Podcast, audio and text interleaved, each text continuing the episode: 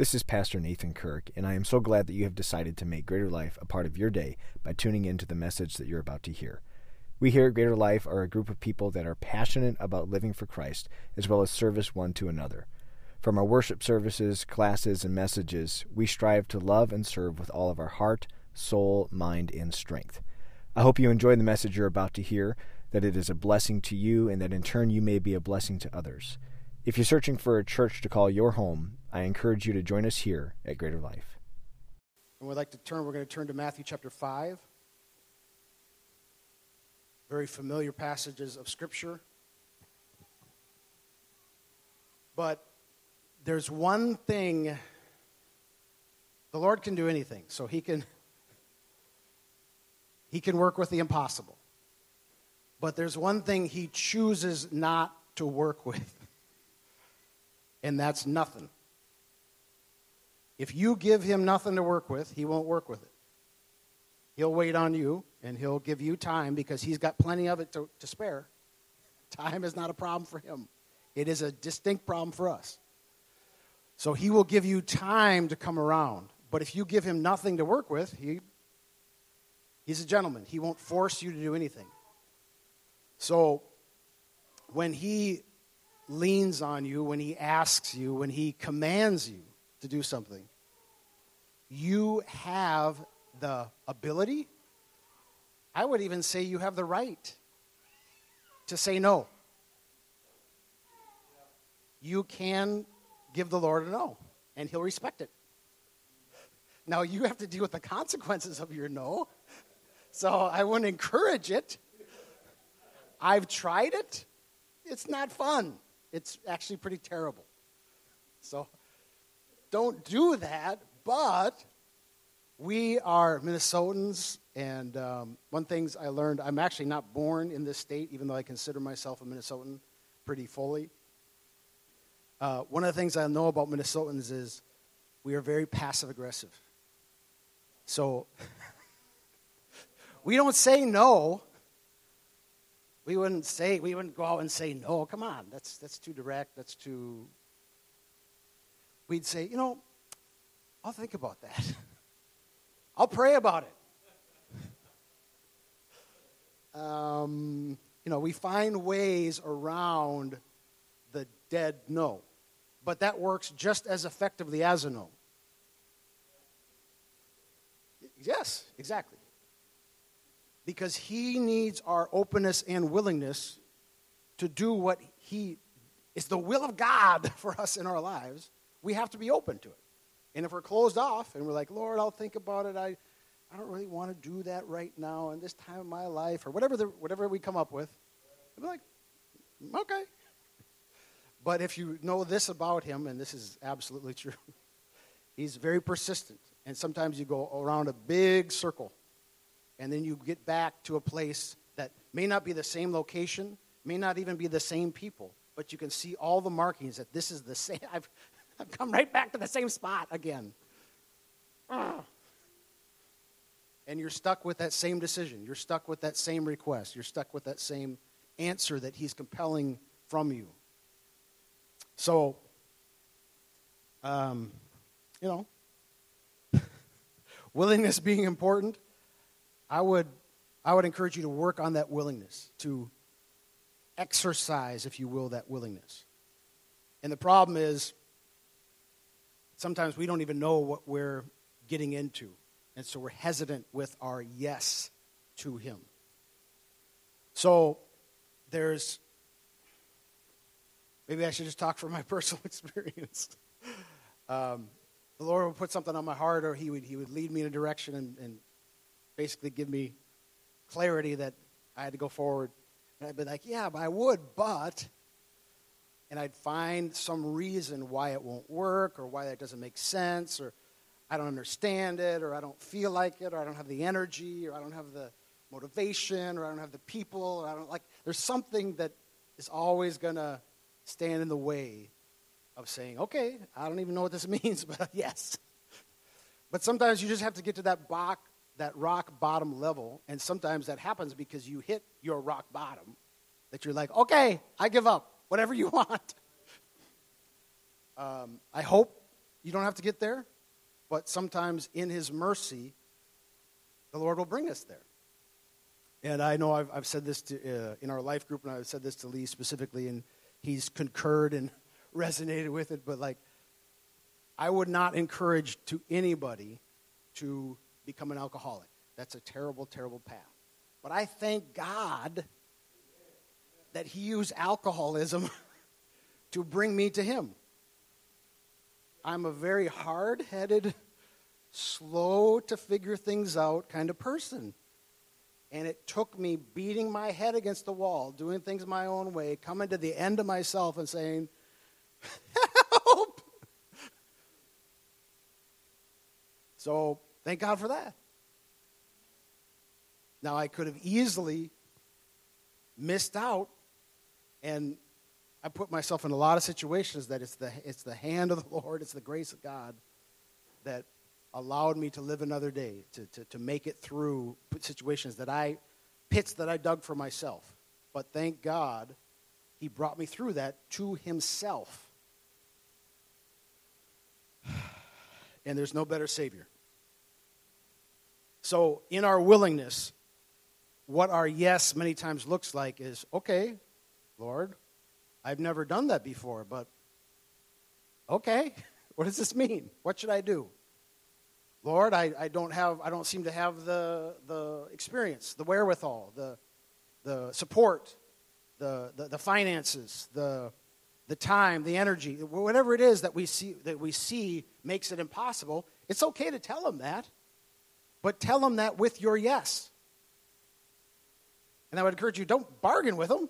Like, okay, Lord, well, if you give me this thing, then I'll give you my yes. Uh, that usually doesn't work.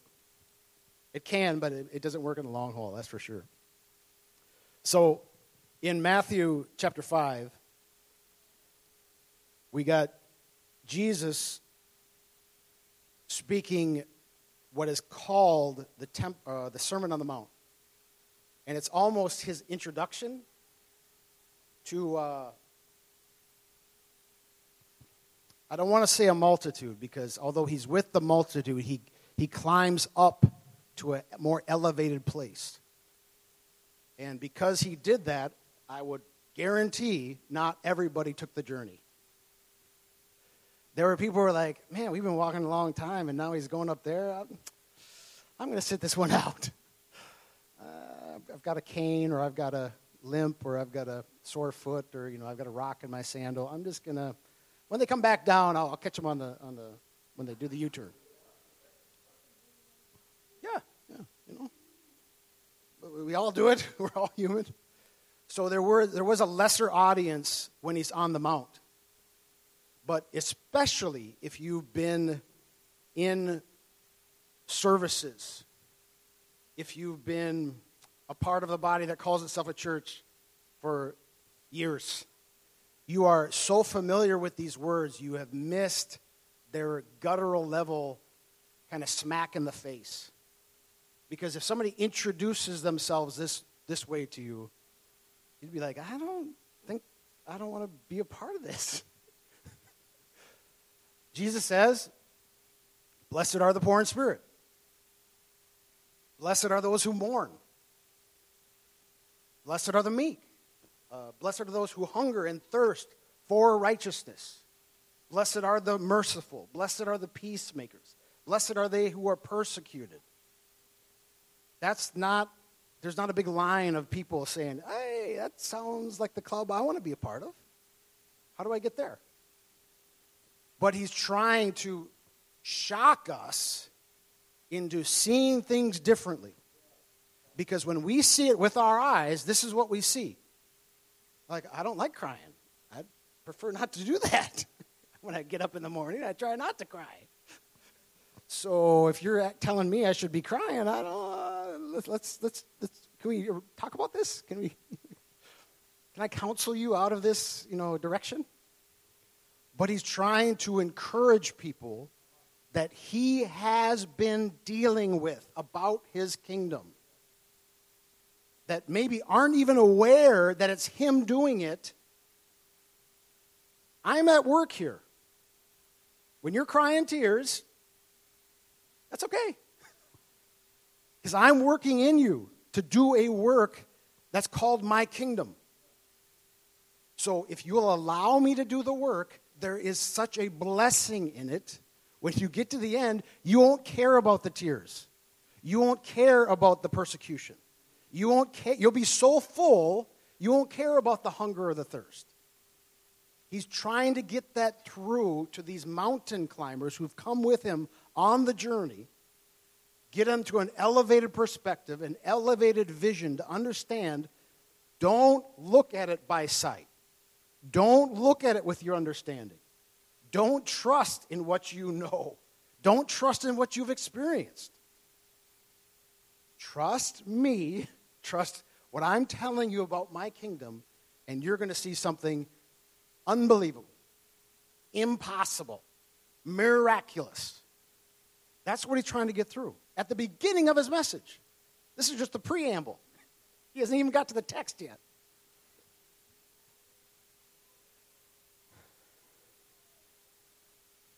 So we have to, in faith, give him our yes. Now, the problem is, well, I was talking about my problems. uh, the problem is,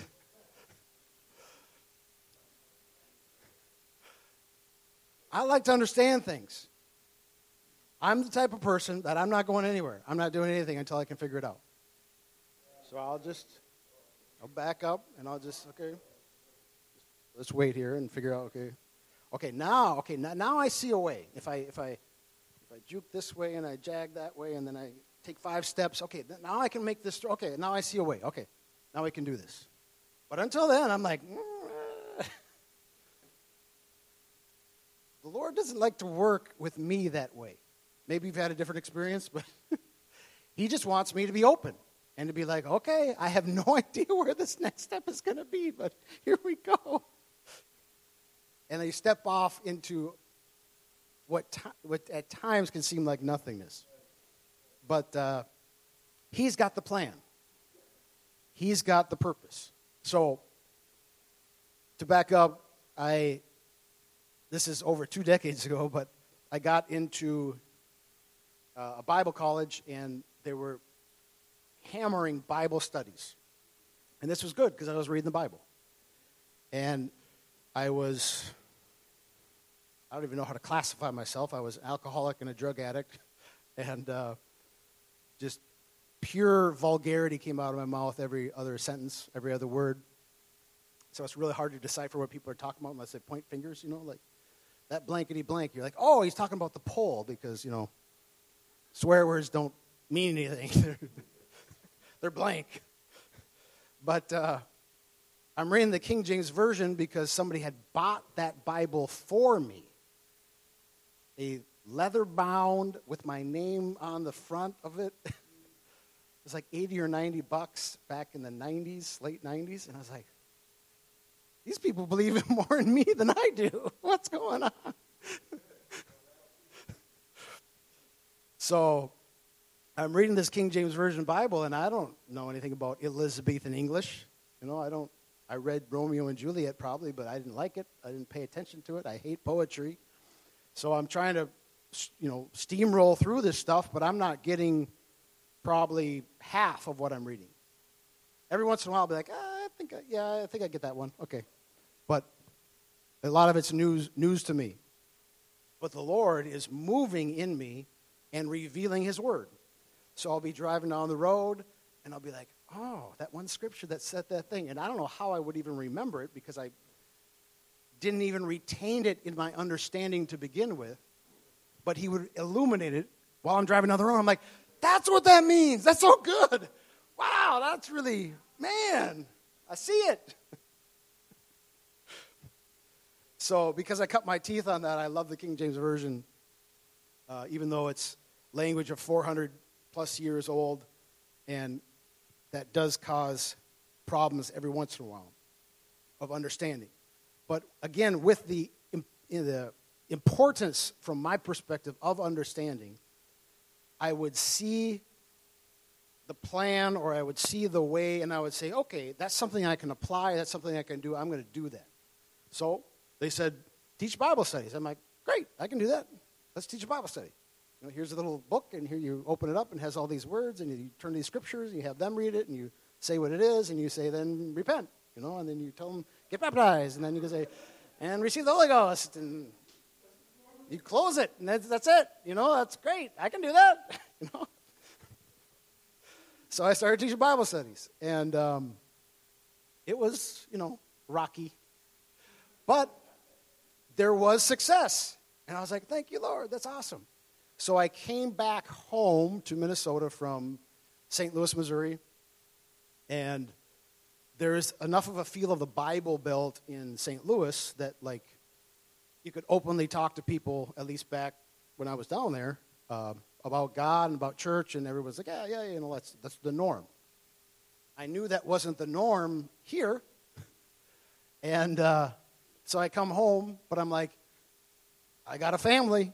They need they need the word. So I bring my Bible study chart under one, one arm and my Bible under the next, and I go to my sister's house. She lived in Blaine. She was the closest one of, to, uh, of my three siblings.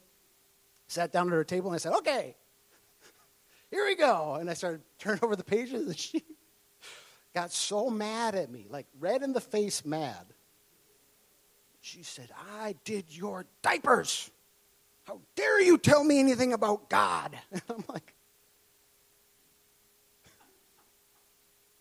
That's not supposed to happen. We're supposed to teach Bible studies. That's what I'm doing. Like, don't you know the plan? Don't you know the script? You're supposed to say, oh, okay, and then you're supposed to do some stuff. I mean, like, what? And it wasn't just the, the mental, you know, static of the difficulty. That wounded me. It hurt. And I was like, what did I do wrong? I'm following the instructions. I'm, I'm, I'm playing by the rules, you know, like I don't got sin in my life. I don't hate people. You know, I actually care about this woman and like, you know, I'm related to her and we're blood and she hates me now because I tried to like, what, what is this? Oh, blessed are they, you know, they so persecuted they the prophets. I shouldn't have, I should not have been shocked. I was shocked. I shouldn't have been. the, everything that the Lord wants to do in our lives is to develop and allow us to grow. So, I don't care how good you are at anything, how good things are going in a certain area in your life. It's almost a guarantee, and I know there's seasons, times, and seasons for everything. But if there's something going good in your life, the Lord will be like, you know, you're kind of comfortable over there. Let me uh, stir that up a little bit. Let me shake that a little bit. Because you don't grow sometimes without some motivation. And you need the motivation. Otherwise, you'd be like, I grow enough. You know, I've, I grew last year. I'm, I don't need to grow anymore. And you automatically stagnate. You automatically don't get anywhere. You automatically get frustrated and fearful and depressed and wonder why, what's happening. Well, you might want to try growing, you know? and that's kind of where you get when you're on this precipice of trying to step into discipleship. You're not going to be able to step in without faith. It's impossible. You're not going to be able to do it in your own strength and your own understanding. So, like, when, you know, according to my story, I'm saying here, you know, I'll just, I'll, I'll teach some Bible studies, and uh, that guy, I'll, I'll, get him, and uh, this guy over here, I'll get him, and that guy over there, I'll get him. Like I just started picking out people, and I'm like, this guy looks like he needs Bible study. You need, a, you need a Bible study, don't you? Like, didn't even ask his name. You know, like, uh, I don't know if that's going to work.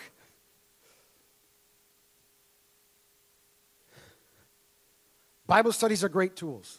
They're, they're, they're fantastic. But you may not be at the place where you can teach one, perhaps. Or you might not have somebody around you who needs one, or they're at the place where they can receive one. So, take Brother Eaton back here. He's uh, well versed in the scripture. Brother Eaton, could you teach a Bible study? Yeah, he has. So he's, he's experienced, Great. But he might not have a bunch of people around him that are open or need, needing a Bible study. Maybe he does, but maybe, maybe he does, he's not flooded with opportunity. Sure. So maybe, and hypothetically, not putting anything on you, but maybe he needs to, you know, he's, he's at church and people come up to shake his hand, and he, he can pull him in and say, hey, do you know anyone who needs a, do you need a Bible study? kind of like a fly catcher. It gets real sticky. Pull, pull in.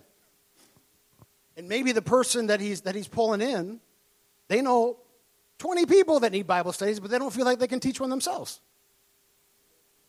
Well, what a great thing that we have a community that we can band together. Or I can just say, man, I, I've never done this before. I've never discipled somebody. You know, have, have you taught Bible studies? Could, could you help me? Could you teach me about how to teach a Bible study? There's all sorts of avenues, there are all sorts of ways to get to the place that the Lord wants every single one of us. And that's further than where you are right now. because you never arrive, you never make it, you never get so established and so settled that you don't need Him to kind of push you a little bit. And uh, I would like to be a self starter and always be willing and, and able and excited about it, but sometimes you need a big, good kick in the pants, and He's faithful to do that. Amen.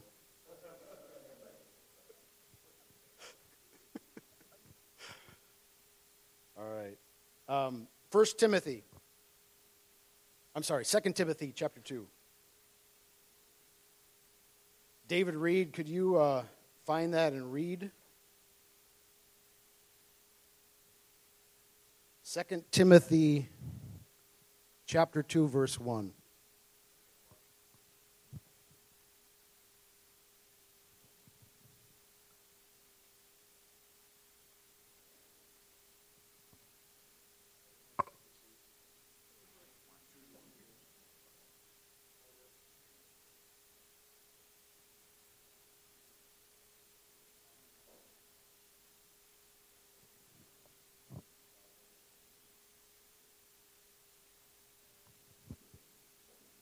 Thou therefore, my son, be strong in the grace that is in Christ Jesus.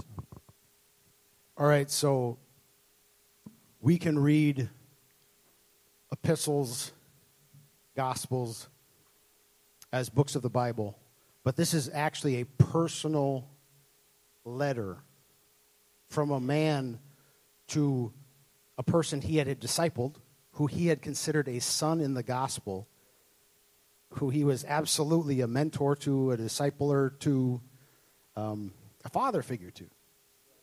And he's trying to speak into this man's life things that are going to help him get to the place where God wants him. And so he's reminding him of the faith that was in his grandmother and his mother, and he's speaking of his confidence of, of Timothy himself and everything that's happening in his life.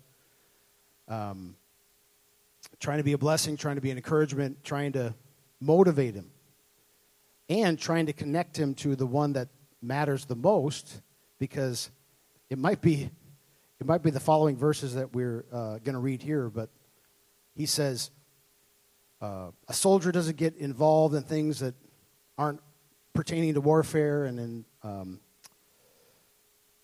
somebody who's farming gets the first dibs on, on what, what comes up from the ground and like he gives these these analogies or these pictures, these word pictures, and he says, The Lord will give you understanding about these things.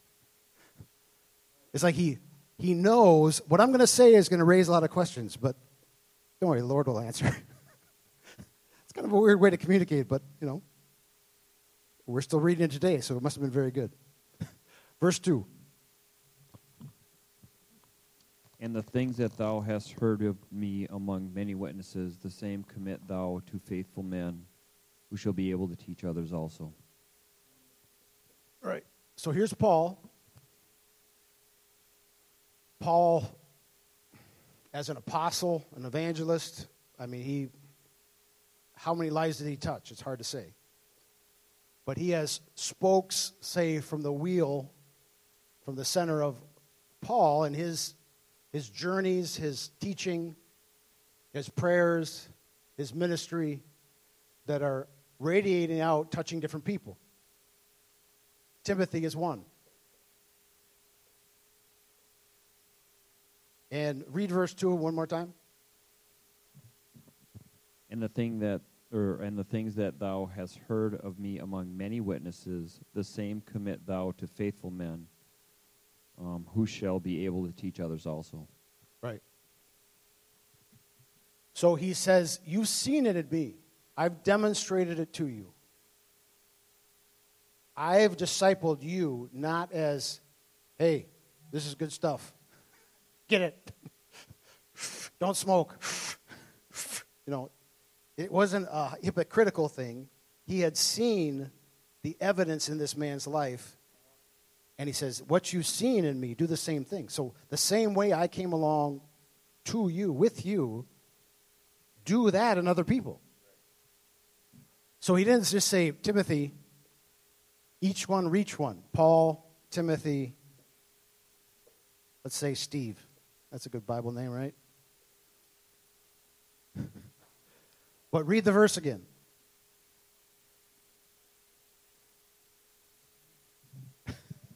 Yes. Okay, sorry. Verse 2. And the things that thou hast heard of me among many witnesses, the same commit thou to faithful um, men, who shall be able to teach others also. So we got Steve for Stephen, Joe for Joseph, Jim for James. Timothy has three people around him that he's discipling, to say. But he doesn't say just minister to those men. He says, these men, make sure that they can teach others, plural, also. So it's not just a duplication of one to one to one to one to one in a line, it's a multiplication of discipling disciplers. Now, the Lord showed that to me, and I'm like, that's amazing. I love that. That'll preach. He's like, no, no, no, do it.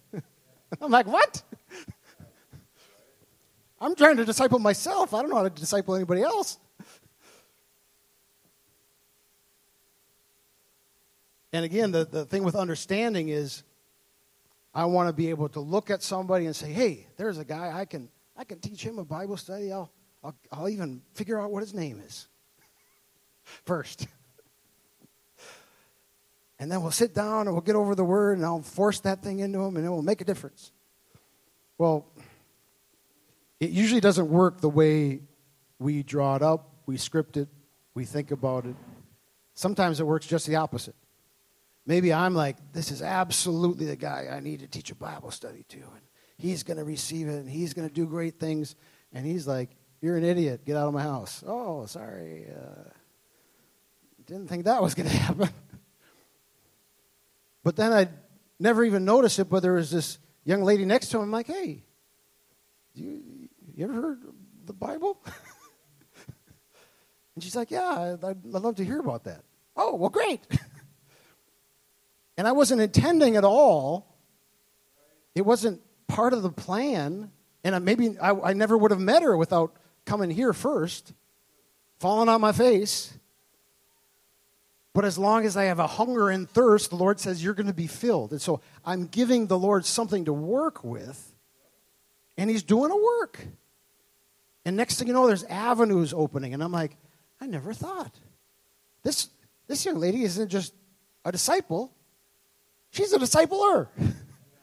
she's got you know, five Bible studies going. You know, like that's what the Lord wants us to enter into is this, this, this realm of faith where we're not trying to understand it or figure it out. We're just simply saying, Yes, Lord. Amen, Lord. So be it, Lord.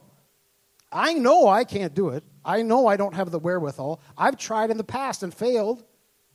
I've, I've tried in the past and been hurt. But I'm not going to judge things on that. I'm going to trust you and step out and say, okay, I hope this works. And you'd be amazed, amazed and surprised how well it works. Dave, can I use you one more time? Can you come up here? See, one thing I know about David Reed is he loves to be in front of people. he loves it when everybody's looking at him. Can you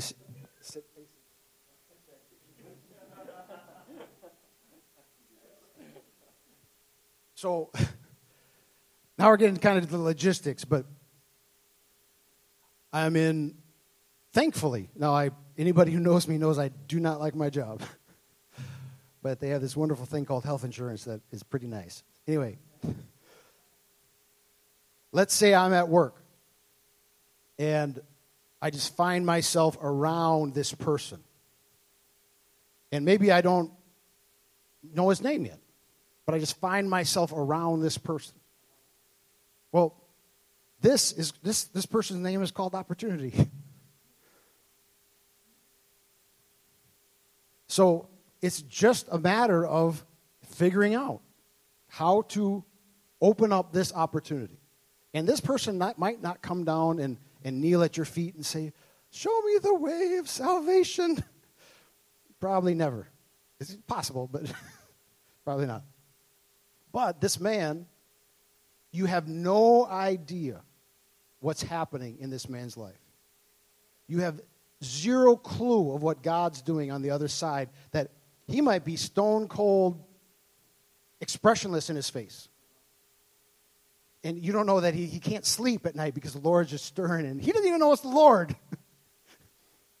but by providence, through the sovereignty of God, you're crossing paths with him, and you're like, should I ask him if he wants a Bible study?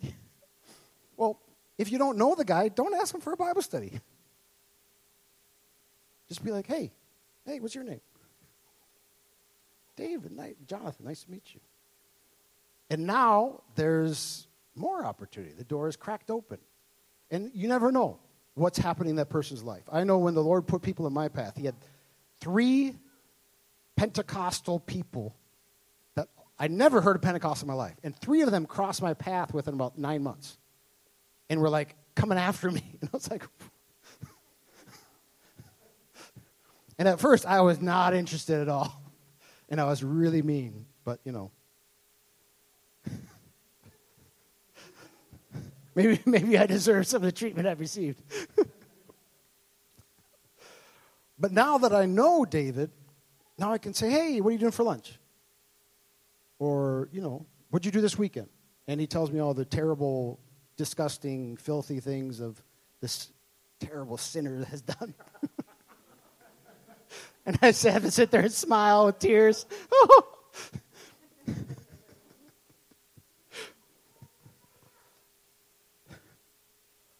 but with that connection, now there's possibility. Now the Lord can do something. And I don't have to see anything in David. I don't have to be like, you had a dream last night. I, I don't need to know anything. I just need to know he's here and that we have a connection. And now there's an open door, and I can say, hey, you know, would, would you mind getting coffee with me? Or would you come over for dinner sometime? And maybe in those conversations, in that time together, in that walking side by side, I might have to put up with a lot of stuff. But hey, you know, a lot better than persecution of the prophets. So, you know, he'd have to go pretty far to make it that bad. I might have to go through something. I have to bear some things. But if I'm intentional and I'm investing, the Lord can work with that. And even if I don't see anything happen with David, there's, a, there's another man here. There's another young lady. Like, like there's, there's other opportunities that the Lord can direct me to because now I've given him something to work with rather than nothing or a no. And so this man might totally surprise me. He might totally shock me. He might totally blow my mind with what God's doing in his life and the need that's in his life. And it might all come out at once. And this has happened more times than I can count. And I'm like, do I attract these people? What's, what's going on? Like, do I, like a flame and moths are coming to, you know, I, I don't understand this. It's the Lord. He's trying to get us, his people, aware. Does he know you have insecurities? I guarantee he does. Does he know, don't you have fears? 100, yes. Does he know you can't do it by yourself? Yes. That's why he's chosen you, so that he can get the glory out of what he's going to do. You don't have to figure it out. You don't have to know what's going to happen. You just have to step in faith. Okay, Lord, this doesn't even make sense, but I'm. And you take the step. And see what God will do. Now, we can open this up, but I first want to open up to my friend David. And you can, you can sit there and face this way, you can face that way, you can do whatever you want. But I would like you, if you were willing, to share what happened to you at work. Hmm? When the, the guy came and found you, he came searching for you. Okay, so there's this gentleman named um, Tim Donahue. Um, he's very, very prideful, very prideful. He walks like he he rides a horse. You know, he's got this bow in his legs, and you know he's one of those guys. And um, I was up taking my safety tests, which we're required to do, and I'm in this little room at the corner of the warehouse, and you have to be very intentional to find me at this point. point and suddenly the door just opens up, and it's Tim. And he has been having problems with his wife's drinking to the point where she had a stroke. And she continues to want to drink. Well, Tim's brother is my supervisor, and then they have a brother named Jim who lives in St. Paul in some way, shape, or form. I don't know if he's Pentecostal, Baptist, whatever. Sounds Pentecostal to me, but Tim came in this room and he's telling me that Jim went to his house, showed up, and said, The Lord told me to come. Right? He walks into Tim's house and he says, There's, there's a spirit in here. He could feel there's a negative energy. And he pointed out what it was and he started praying with Tim and his wife. And they prayed and prayed and prayed. Basically, Tim's ignorant to it just for lack of information. He's not an ignorant person, but he is ignorant to the fact that he, they were praying through. And they prayed through. Something, something came out of her. Something came out of her. So he came to me to ask me about it, and we talked about it for a while. I offered him a Bible study, but he didn't think that his wife was, was ready for it. So we're trying to do dinner or something like that. Who knows, you know, what the what the future is going to bring on that. But now we have regular, you know, back and forth about this. So um, I don't know. Is that everything? Yep. Amen. It wasn't something that he knew about. He was, if you know David, he's a very sincere person. He's trying to be a light at work, trying to talk to people, feeling like wasn't getting anywhere. Wasn't seeing any open doors. No, no, nothing. Lord, why are you not helping more, doing more stuff? But the thing is, there's, what was it, Tim or Jim? The guy whose wife had was the Tim. There's Tims all around us. We may not see it, we may not know it, but they're all around us. There's need everywhere. And the Lord has positioned you. Even if you work from home. Who knows? It might be a Zoom call. I doubt it. The Lord doesn't work through Zoom. But anyway, He can do anything, He can do the impossible. Strike that from the record, Lord.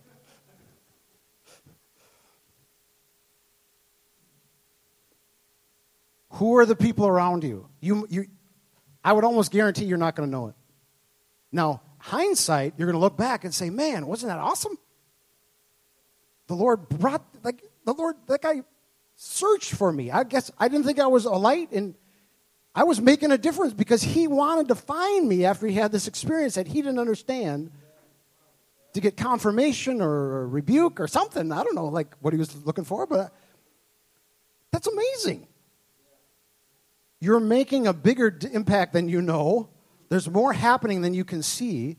That's why we're people of faith and not sight. You have to step out past all sorts of stuff and say, okay, Lord, I'm just going to trust that you are working, that you are moving, that you are doing something. And I might not even know what that is, but I'm just going to trust you. Amen. Does anyone else have any testimonies, anything to share? Can you pass the mic back to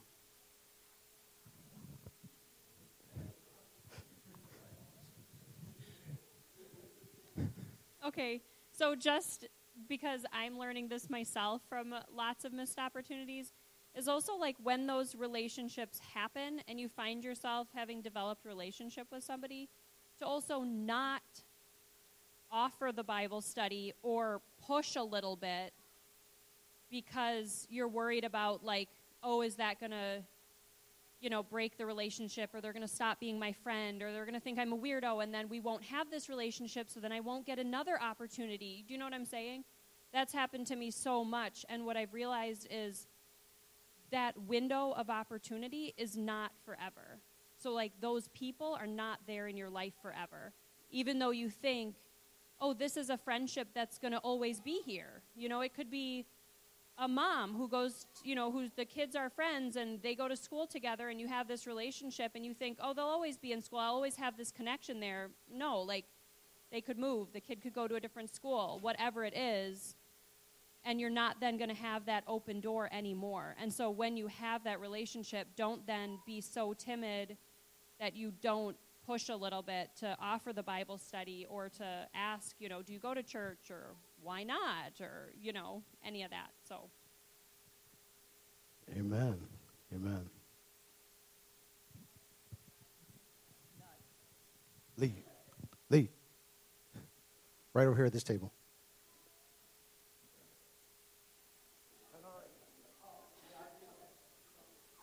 I did want to. I, I, did want to say something. Um, uh, tonight, on my way here, uh, I called Nicole, my friend, I was going to pick her up, and um, and and she said, she said, "Well, no, Lee, I got um, I got something to do tonight. I got a, little medication that's coming being delivered." And she was like, "I'm so sorry," and I'm like, and so when I, on my, and my wife called, she was like, "Maybe I ain't gonna be able to make it. I'm, I'm so sorry," and I'm like, "What is going on here? How? What did I say?" what, how was I in, in the middle of this thing and, and make these two ladies figure they have to apologize to me because they can't show up. It's like, that's when I know that I've, that I've, that I've done too much. I've done too much. I've pressed, I've, I've pressed too hard. I mean, is that making sense? Is that, you know what I'm saying? Was that my own will? Is that, you know what I mean? Was, am I doing Lee's work? Am I serving Lee? just the same idolatry I was I'm thinking of. You hear what I'm saying? And and and it's like really wait for God. Just really wait for God. I had to just just texting my wife now. Like, man, I, you know what I'm saying? It's just really something to really something to think about. I mean, being led, being led is, is that that that didn't feel right. That that I don't I don't like that. Even my nephew Jeremiah, he was like, "Well, Uncle, I got to study for a test tonight." And, and, and they're apologizing to me. That ain't gonna work. Anybody else want to stand? Hand. yeah, definitely.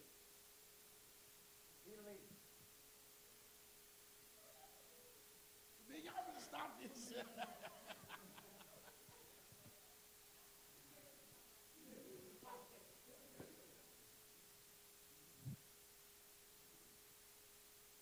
At the Y, I dress differently than all the other women there. And one young man who's in his 70s there said, Why do you dress like you do? And I said, It's modesty.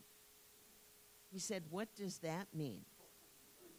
The world does not know. And just this week, the lifeguard asked about Dick. And I never realized how we are an example to this world. I don't, sometimes I don't take my walk with God seriously enough. And he asked about Dick. And so I was saying, it, it's been a really hard week for me. And as I was being honest with him, tears welled in his eyes because he said, You and Dick are what I want to be in 30 years.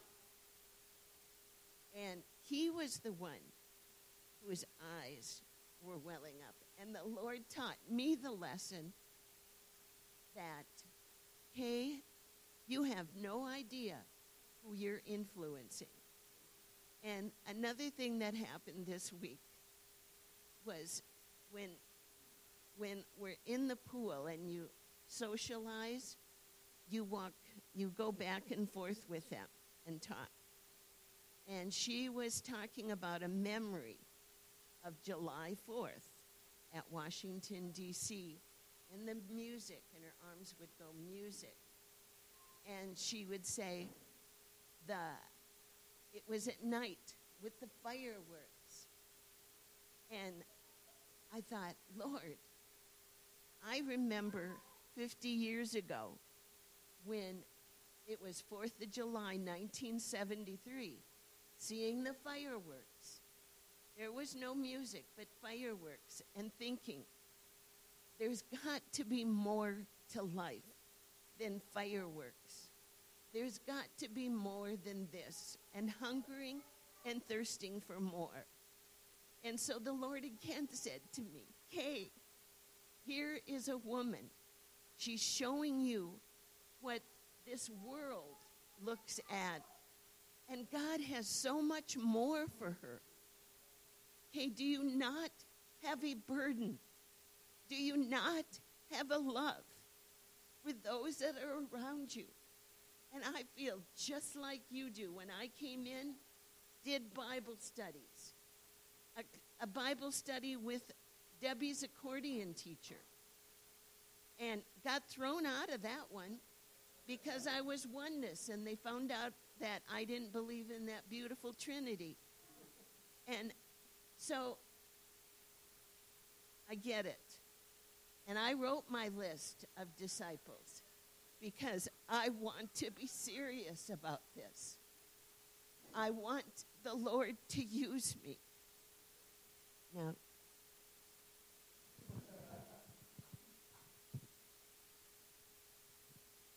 I've found that God kind of takes us by surprise sometimes, and sometimes you get that nudge that says, go talk to them.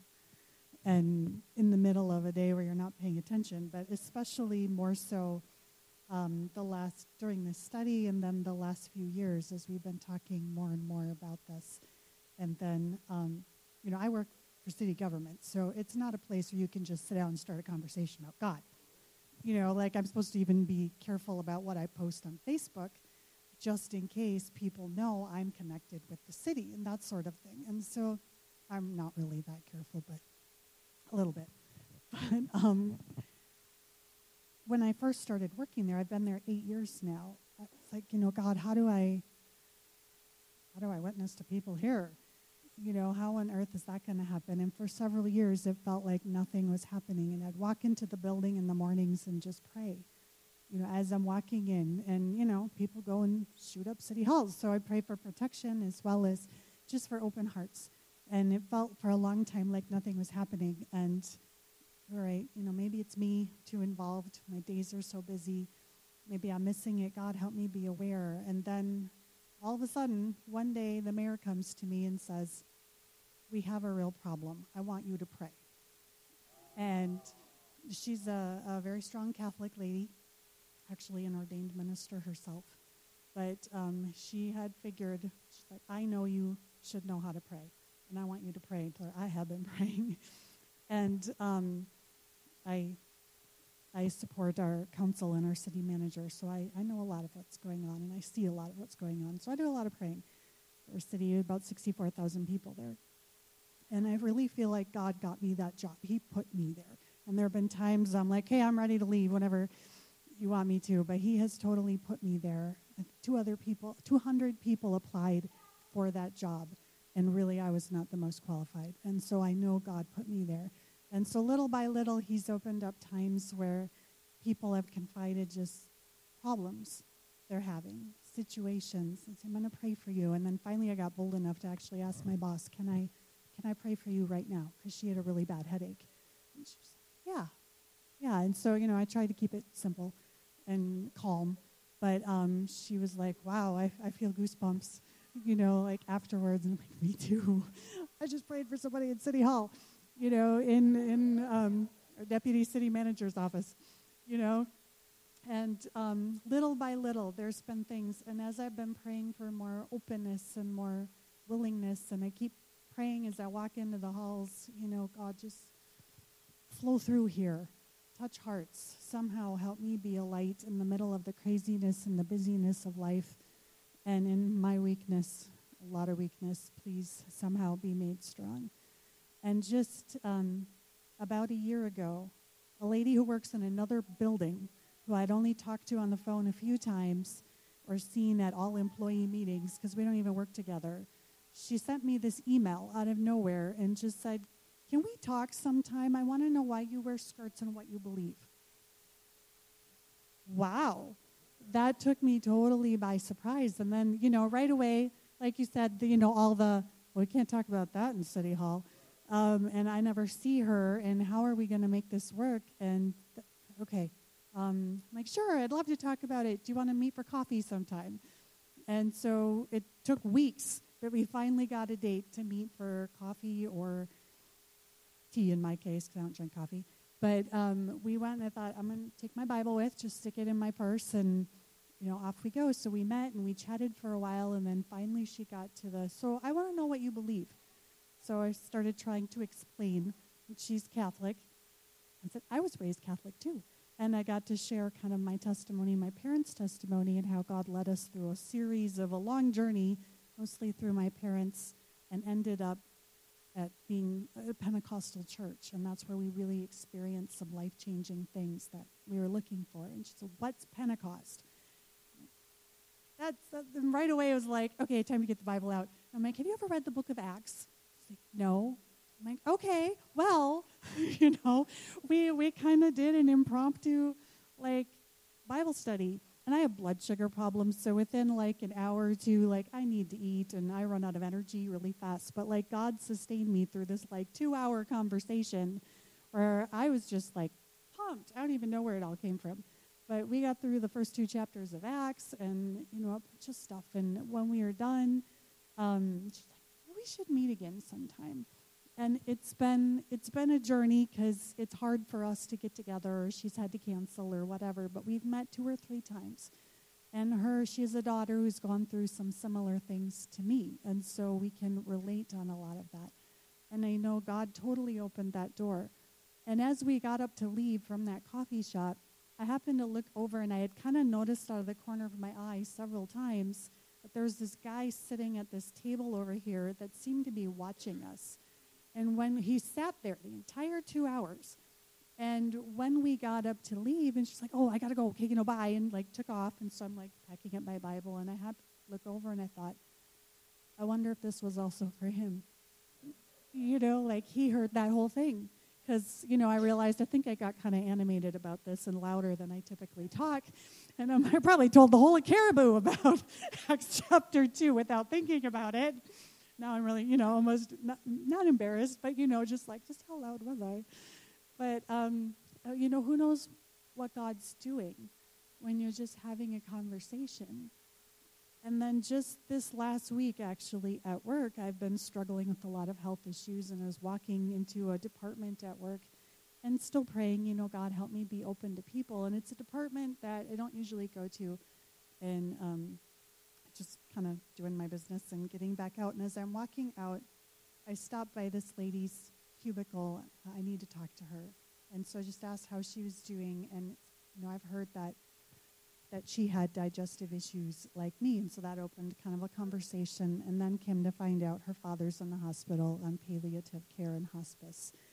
I'm like, yeah, my father just passed away. So I understand that's hard. And so we could talk and say, I'm praying for you. And just thank you. And two days later, her dad died. And so just this week, I, you know, I'm able to email her and say, I'm praying for you. Because that's hard. And I'm hoping that it'll open up more conversations then. But it's kind of little things where, like, that was not on my agenda for the day. I'm only in the office like two days a week and, you know, rarely see her. But just in going about the day, felt this, talk to her. You know, and what do I say? How are you? you know, how's life going? But just starting that, and this study has really pushed me to be bolder about that, to say, you know, to go out of my way and start that conversation, and even just in walking through our townhome community, to pray as I walk, you know, God, touch people's hearts, lead me to somebody. Can we use our home to teach Bible studies? So there's got to be somebody here. And there's a few that I feel like in particular. So I especially pray for them when I pass their homes. But, you know, God, open up something. And he's, he's working through my kids, too. They have other kids that come to talk to them, to confide in them. And I'm, I'm glad that we've had this and this push to just be bolder, step out, go out on that limb. They are receptive, they are looking, and that He will guide us. It doesn't have to be so scary. You know, you don't have to do anything weird, you know, unless He tells you to, I suppose. You know, jump in front of somebody's car and be like, hey, you need Jesus. But, you know, it's just, uh, hey, you want to go out for coffee sometime? Let's, you know, let's meet for tea or smoothies or go for a walk and chat about life and see where God takes that conversation.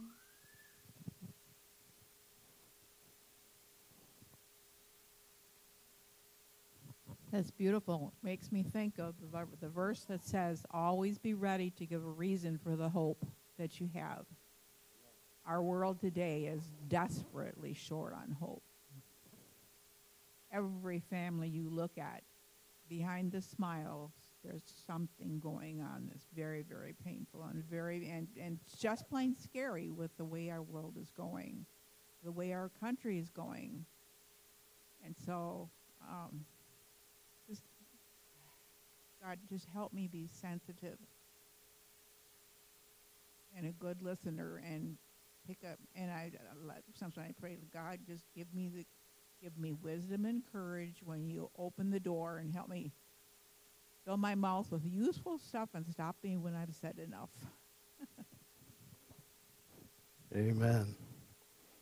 So to close tonight, let's we're going to pray on willingness and I guess maybe it's a combination, but when you're willing, the the important piece of the